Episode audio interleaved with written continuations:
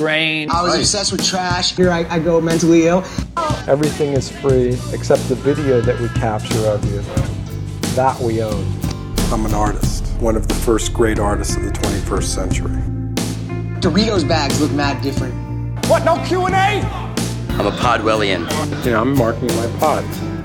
The internet straight didn't exist, bro. Give me brackets. Experimental film. You guys are like my best friends. We love the Ion Pack. People start marking their pods. Cease to resist, giving my goodbye. There's a whole group of guys who pretend to be making special films.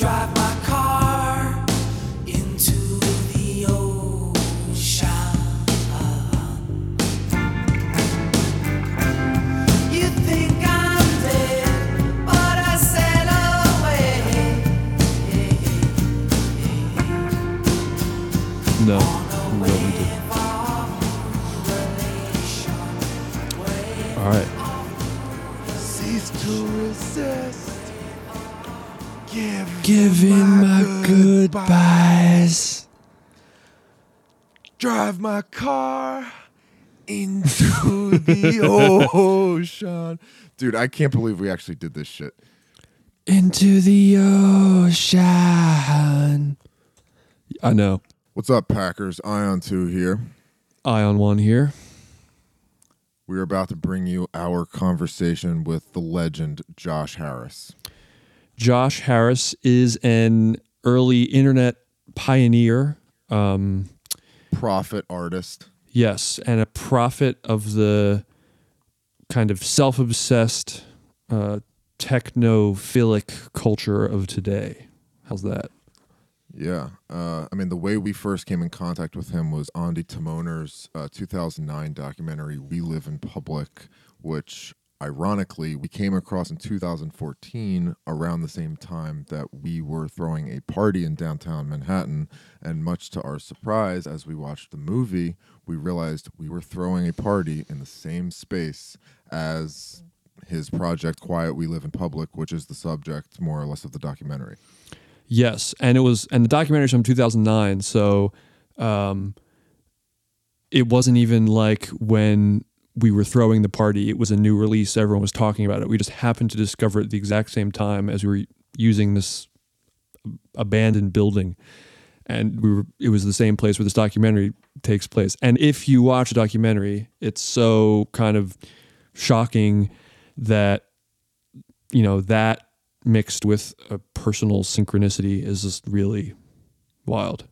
And you'll see, and by the way, disclaimer, you should watch the documentary probably before w- listening to the conversation. Absolutely, Um, before listening to this conversation. This conversation will make zero sense if you don't watch the documentary first. Like, not zero sense.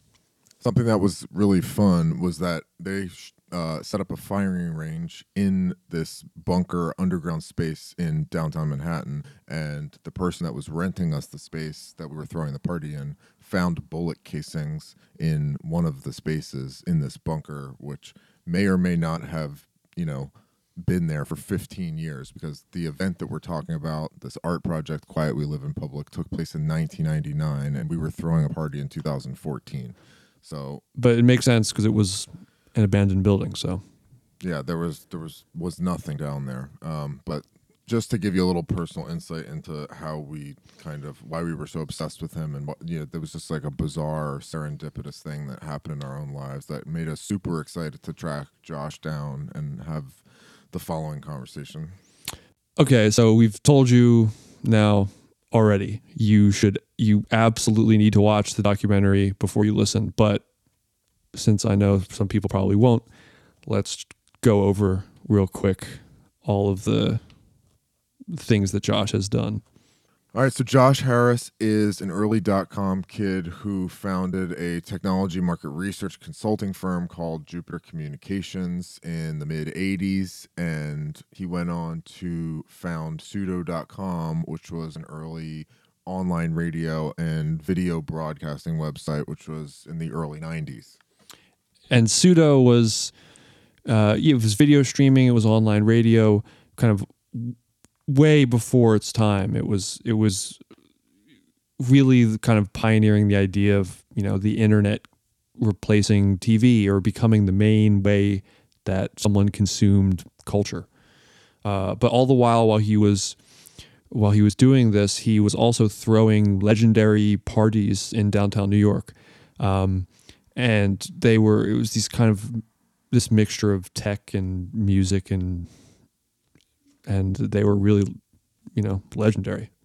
He was gathering artists and you know people in the art world and tech and celebrities and musicians and filmmakers and everyone was there. We should mention Ondi Timoner was one of the people who seems to have been at these parties. And after uh, he left Pseudo in the late 90s and he had amassed a fortune of $80 million, uh, he started a project called Quiet We Live in Public, where he rented out a, um, a giant building in Tribeca slash, I don't know, Financial downtown district, yeah. and and built a, a pod hotel. Uh, it was a capsule hotel, as he called it, and there was art installations, and there was um, uh, this immersive environment. There was a shooting range, and and people came and lived in these these pods and these capsules, and there were the entire thing was filmed. There was cameras everywhere. There was cameras in the bathroom, in the shower, inside everyone's beds. Uh, there was there was a, an uh, an interrogator doing a psychoanalysis of every person who came in, uh, which is important because he mentions it a few times in the pod. Um, and it was it was an experiment on, uh, you know, the creeping uh, take the way the internet was creeping in and taking over our lives, and, and how people were going to respond to just living in public. It seems to be sort of like a predictive art project about the effects on the human psyche of the future and the way that technology would invade our privacy and our lives. And after that project ended, after a few weeks, he immediately in 2000 started uh, a kind of continuation of it in a way called Just We Live in Public, which was uh, he had installed cameras all throughout his loft where he lived. Again, everywhere inside the bathrooms. Um, everything he did was broadcast live on the internet, and he he got a girlfriend who moved in with him, and their entire relationship was was played out in public for the internet. And there was a website set up with a chat room, and people were kind of commenting and discussing live things that were happening in their in their personal lives together as a couple, which was broadcast twenty four seven. Which was sort of like a proto reality television concept, but this is happening in the year 2000, you know, long before, sort of at the birth of when that stuff was reaching pop culture. Yeah, and um, and uh, yeah, it references or kind of predicts reality television, and also again just social media and and uh, you know the way per- perception and social media affect your your entire relationship and your entire private life. And I should mention that the Truman Show had come out in 1998, and there are some Truman Show references in here. And I, you know, I do think that that was probably a big influence on a lot of what was happening, especially with the We Live in Public project, which does bear a lot of resemblance. Yeah, he says um, he refers to his girlfriend in this podcast as the Truman Show girlfriend, and that's the the girl who was casting her for four years. Yeah, he he says that he had kind of started dating her at, because she fit in perfectly for what he envisioned this project to be. That you know he's kind of implying that his entire romantic and personal life was in pursuit of this art piece. So yeah, he did. You know, he was he had he had this tech career. He had a party career, and then kind of moved into these you know wild art projects. And this is all you know 20, 25 years ago. And uh, yeah, And uh, but fast forward to the current day, he doesn't have that fortune anymore, and a lot has happened since. And I'll leave it to him to ex- kind of explain how that all happened. But part of our uh, fascination with tracking Josh down and and talking to him is because between Quiet, his project in the film, and his later project, We Live in Public, which is when he had cameras wired throughout his apartment, live streaming them on the internet. Um, he clearly was tapped into the kind of larger cultural zeitgeist and, and mindset of the social media era, which was still years away when he was doing this in the late 90s and, and in 2000. So he clearly was, you know, really ahead of his time and tapped into a, what was soon to be the pervasive mindset uh, of of everyone kind of just living their lives as if they're being watched 24 7 Yeah, he's really engaged with this like predictive art thing where he's sort of showing us where we're going and how it'll feel and what it'll look like, you know, decades before we're actually there. Like, for example, his company Pseudo, which was sort of a live radio video webcasting website was that was founded in 93 and you know we're still catching up to live streaming being a functional you know that's that feels like a new thing to us in 2021 Yeah, he was live streaming video with Pseudo in the like in the early 2000 in the 90s um, before uh you know people were even conceiving that the internet was going to kind of take over how we consumed media fully. He was already envisioning in the late 90s the internet like fully replacing TV and being how you got your entertainment and just culture. Josh amassed a fortune amongst the early dot com kids of the 90s. He amassed a fortune of about 80, 85 million dollars, which over the course of throwing all of these extravagant parties in downtown New York and doing these different art projects, uh, pretty much blew all of his fortune and has sort of evaporated into the ethos. But he's been quietly planning things that he shared with us, which are extremely exciting. Um, and as you'll hear him say five times throughout the conversation, he is currently on ice in Vegas. And, you know, in 2021, in this weird time we're all living in, uh, we really want to hear some kind of prediction, right? And uh, I don't think there's anyone better to tap into what's to come than Josh Harris. Yeah, I mean he and you'll see towards the end of the documentary he sort of like disappeared to Ethiopia. Like this guy is like a fucking legend. He did all of this insane shit in like the the nucleus of like the cultural zeitgeist of New York and throughout the 90s into the 2000 switch and showed us where we were all headed and then sort of disappeared, but his mind has been going the entire time. Yeah. Um, and again, giving the disclaimer again, uh, if you're listening and you haven't seen the documentary We Live in Public by Ondi Timoner, stop and watch it first. You won't regret it. And It's, a, it's an incredible it's an incredible documentary.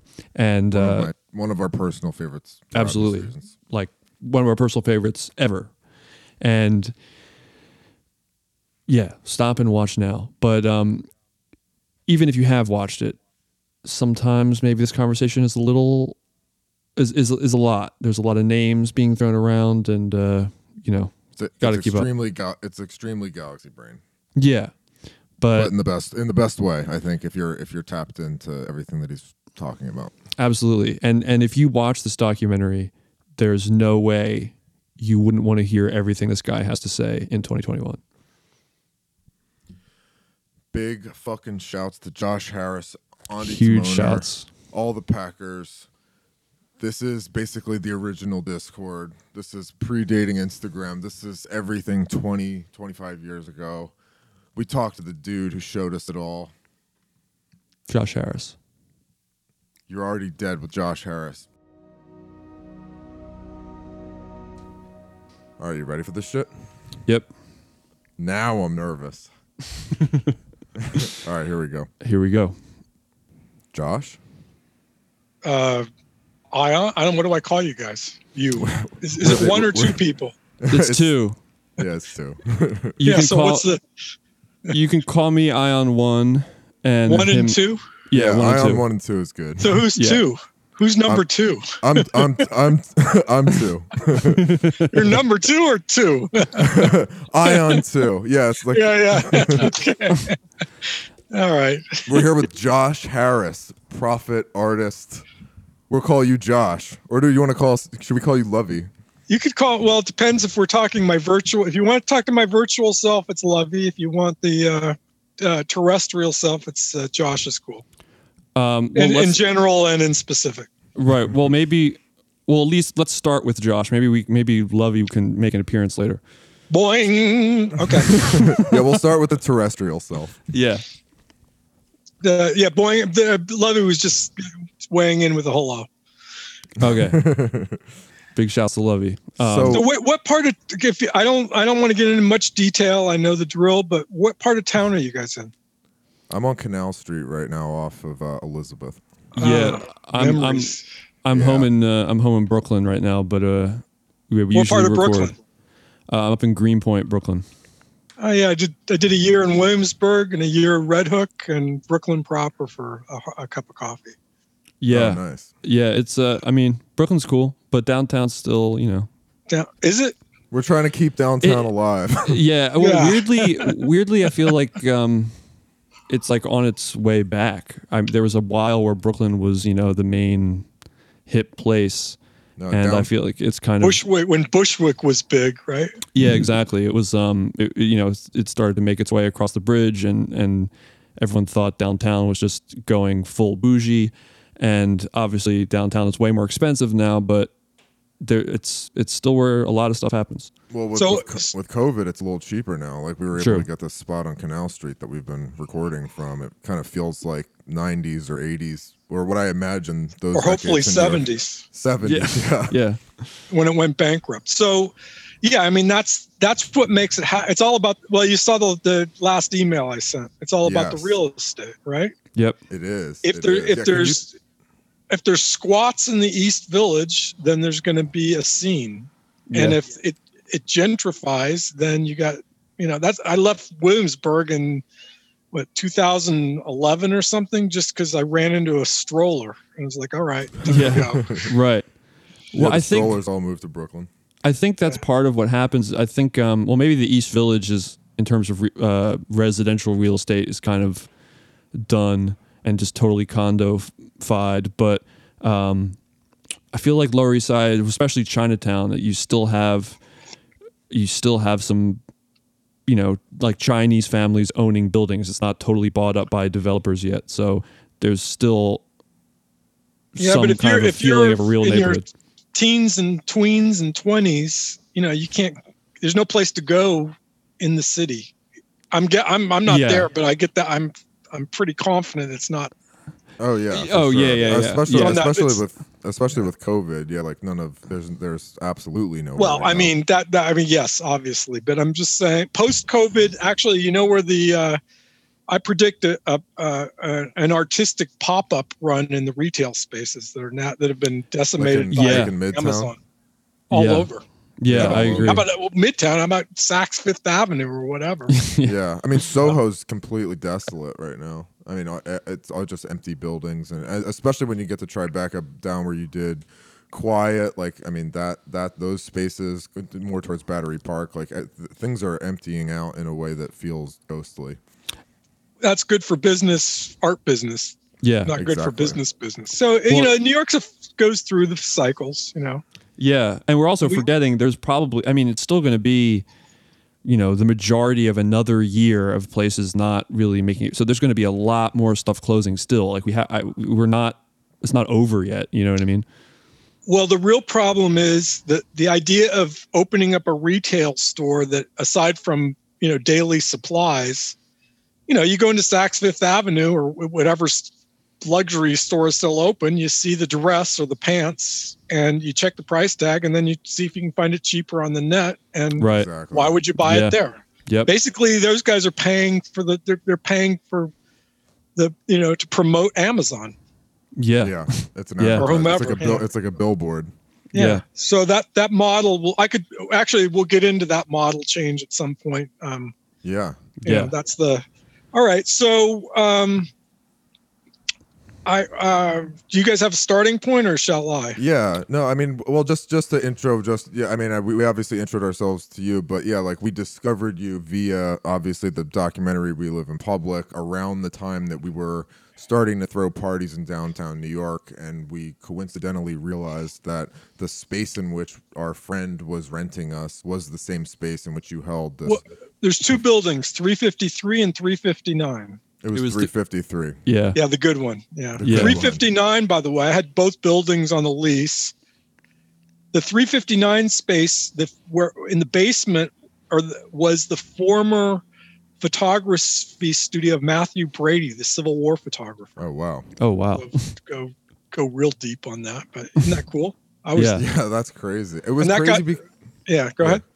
No, I was just gonna say that I, I don't even know how it's possible, but our friend had found bullet casings in one of the corners of the space, which we obviously connected to your your firing range. I mean that that has to be what it was from.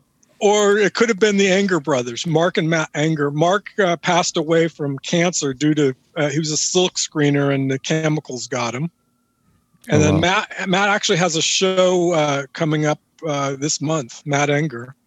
Um, uh, yeah, so those guys are all into guns, and you know, and Alfredo Martinez who ran the the, the range, the the you know. By the way, all, all those guns that were they were blanks, obviously right.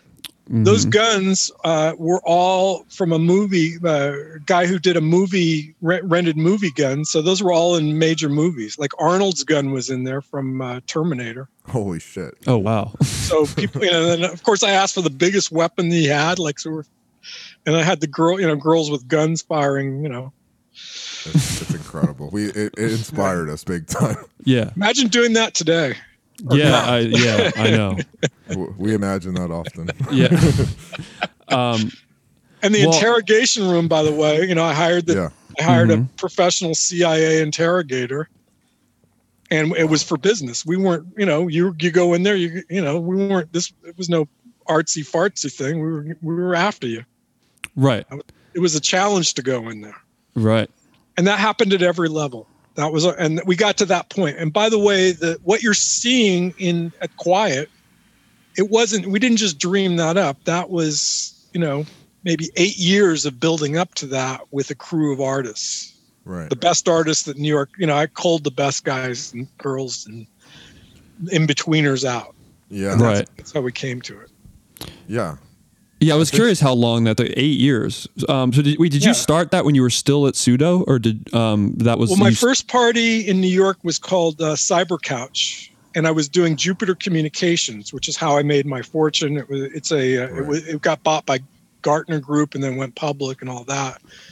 And I just that's and I that was the beginning. But in college, uh, I went to UC San Diego, and um, in my junior year, I got I ran for programming guy or whatever. I ran for student body programming or whatever, and just because they had the budget to run the parties, and um, basically, I was we, UCSD and UC, San Diego State. They, San Diego State had a, a huge lead on us because all the beautiful women tended to be there, but we still beat them out. We were an engineering school. We ran better parties. Part of which was that uh, I ran into a guy named Mark Geiger. Well, I, you know, when I was first starting, and we started putting musical acts into it. Mark was a uh, one year behind me in, at UCSD, and eventually he ended up being a you know the the preeminent booking agent in the world. And him and a guy named Perry Farrell invented a uh, concert series called Lollapalooza. Yep. Oh wow. Yep. So that's you know we were you know it's like and you know Geiger and we then after you know we and then of course I ran for president of U, UCSD and learned about politics because I got in a runoff with the potential first black uh, you know president of any UC. Uh, one in the runoff by nine uh, by uh, uh, like was it 53 votes or something 28 votes but got disqualified after I won. Well, And you're not going to and because what was the disqualification over? Yes. Well, it got me in my first time getting in national news. I was disqualified for being over budget. I had a fifty dollar budget for the runoffs, and I, I, you know, I guess apparently, although I've arguably I was over budget by ninety three cents. Oh my god. Oh wow. after that, after that the, no more politics. yeah, right. Doesn't mean Um, I'll deal with the politicians, but Right. you know, I don't Right. do the politics. Just yes. to give you the just to, and then b- back to New York City. You know, when I when I started when I uh, started Pseudo, I got a deal with the what was called the Prodigy Services Company, which was IBM, Sears, and CBS, ma- competing against AOL, which I guess is the predecessor of Facebook yeah. right? And they got by by Time Warner, Steve Case, and all that.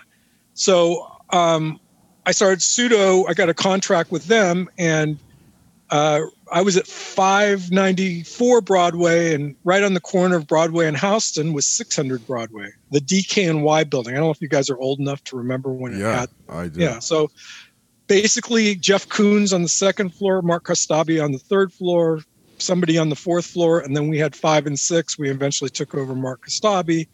But when I took my the top floor of that space, um, I was paying uh, four dollars per square foot, a ten thousand square foot space, four dollars per square foot. So my rent was like six grand a month for ten thousand square feet on the top floor at the corner of Broadway and Houston Wow.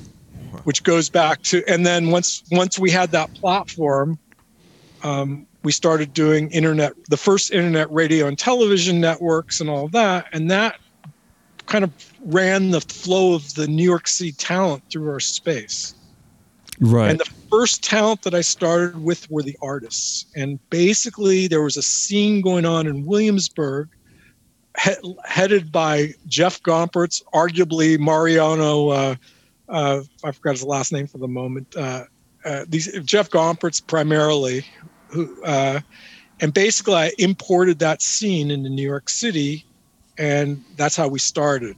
And we and and the cooler kind of the real cool parties are probably from 94 95 and then we had to actually you know we, we we made a name for ourselves but we actually had to do business. So then it started becoming more then i had to go back to kind of uh, like running a baseball team. I had to trade players and burn and turn people on a limited budget. And then i and then i'm part of the business was i had to raise capital and then the reason i left was because I found a venture capital firm, but uh, but they this is my second company. The first one, you know, got was in what's called a Series B. It eventually went public, and in that period, um, I, I um, hold on. I got to cover my bird, Larry. Otherwise, he'll be Okay. in the conversation. um, um, the condition was that I displace myself as CEO, and they'll give me the money. And this may sound irrelevant, but it'll come in as we get further down Okay. the rabbit Yeah, hole. yeah. Okay? Mhm. So at that point, there was a uh, there was a day and time when okay, you know, that's fine. I had my money. I had my money from my previous company, but there was a day and time. I'm, I'm, I walked out of 600 Broadway and realized that um, no one who was doing anything for the millennium, and it was me. Yeah. This is like 19 early 1999, maybe late 98. And at that point, I started, you know, plotting and planning what you see in the film. Right. And So it- sophisticated process because I had to get the building leases and So had all these things, all these moving parts. Yeah, it's New York. I had a lot of moving parts. Yeah. Exactly. And well, the thing that's interesting, well, first of all, it's kind of incredible that it came together that relatively quickly because uh, the actual uh, New Year's, the Millennium New Year's was it was it was up and running for that, right?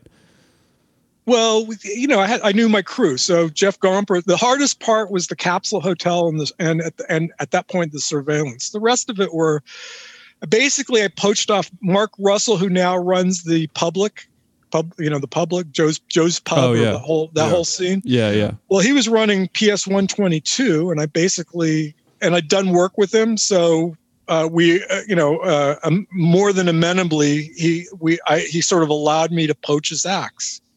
So all those guys that were all those things like you know the the uh, uh, the one where I tried to have the simultaneous orgasm with five.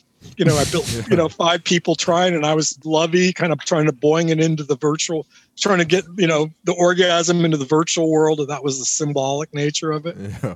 well, that was guy. You know, I worked with. Uh, uh, oh man, I forgot her name, but I worked with one of his artists, and then the, the actually we we've been running that thing for six weeks, and we only had one s- significant problem. One night, I was sitting in one in my pod, and in the Mathew Brady building, at, uh, uh, I was listening on the on the you know my walkie, and I heard the security guard. I had a full security, twenty four seven, six weeks because it's New York. I didn't want Yeah. any problems. Of course. I heard I heard there was something in his voice, so I ran over there and David Leslie had uh, who is uh, Impact Addict out of 122, a, a extraordinary artist, had brought in the hardest core uh, hookers from the Bronx to do to dance or do whatever. And he, but it, what, what was, you know, he also brought in, you know, a f- free ride to Bronx, you know, the Bronx guys to enjoy it Right. Right. and it started Right. getting out of hand. That's yeah. We it gets stopped it; crazy, it was cool, but you know, and so that way it wasn't. You know, we were that was part of the, the you know, so that kind of stuff, and then and then you saw Alex Arcadia's Temple, right? Yeah. Temple of Arcadia. Alex, I'd been working with for you know a few years, and the thing about Alex's thing was the uh, uh, uh, there's a, there's an image up there of the I worked with the art dealer Leo Koenig, who was 20 years old. He was just a kid, but he'd been uh, and I found him. You know, I I don't know. I just saw I met him, and it, he I knew he was the guy. So if you look at that thing, there's sort of a there's sort of a proud boy kind of not you know there's i have a silver nazi that was zero boy again from one ps 122 he also dressed up as a, a world war ii british soldier um, so you know he had his things but it looked pretty fascist if you look at those images Definitely. and then you know and leo of course was leo koenig of course is a german national and Right. subsequently i he tells me you know just in passing that his uh, grandfather uh, was uh, the best that was uh, coco chanel's boyfriend and also did uh, from 34 to 45 was uh, a direct report to adolf as his uh, foreign intelligence guy Okay. Wow.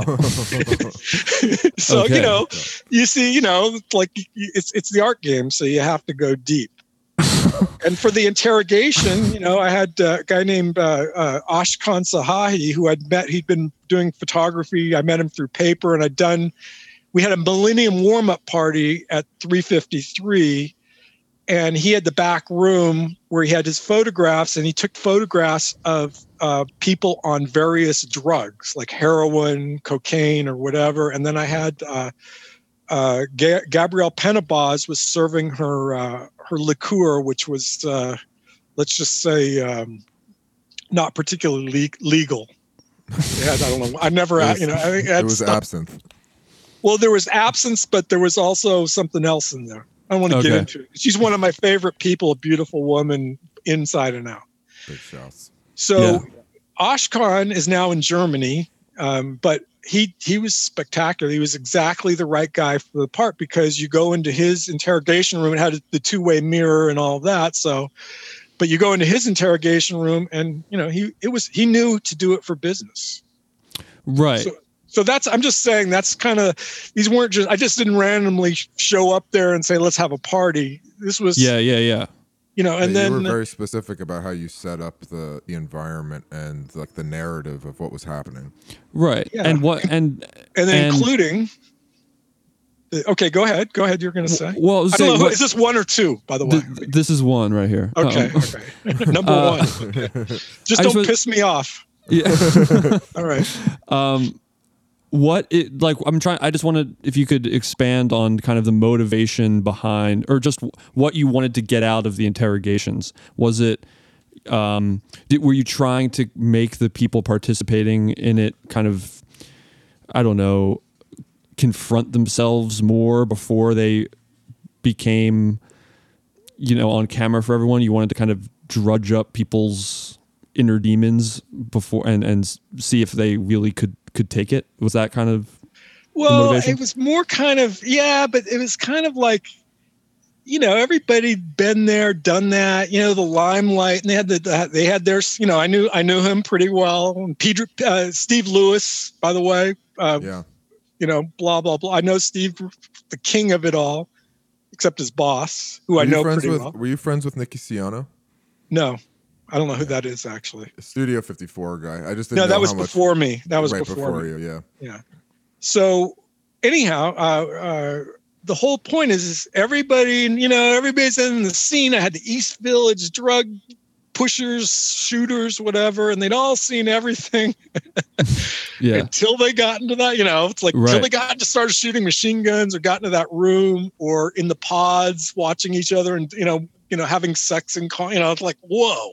Yeah yeah So there's there's kind of like that, you know, the whoa factor. Yeah, there's Yeah. like a You know. provocateur element to like you've never been to this kind of event. well right well experience. well also especially because you know if, for people listening the, the you have to remember this was not 99 this was not where you were looking at you could look at people and p- naked people and people in any kind of intimate state on your phone all day this was before seeing that uh, you were inundated with seeing that kind of thing from everybody Well, eh, or to put it in more pers- in for me more precisely, basically it was the it's the, it was the a dress rehearsal of the cage that we are now all walking into exactly right or already in, but the the, the gate hasn't locked behind us yet. Now, yes right Uh, my belief is the inflection point is twenty the fall of twenty twenty four.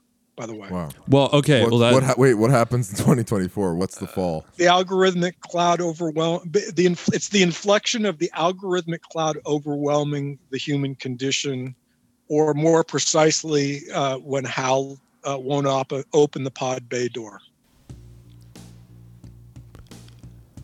This has been just the beginning of our podcast with Josh Harris. Um, he's only getting started with everything he needs to say and everything he needs to tell you about the future. Um, Josh is a legend. It was incredible to be able to talk with him for this long. There's still somewhere around three hours left of this conversation. So if you head to patreon.com slash the ion pack, you can hear the full conversation. And if you've been listening so far, I'm sure you can tell you need to hear the rest. So patreon.com slash the ion pack.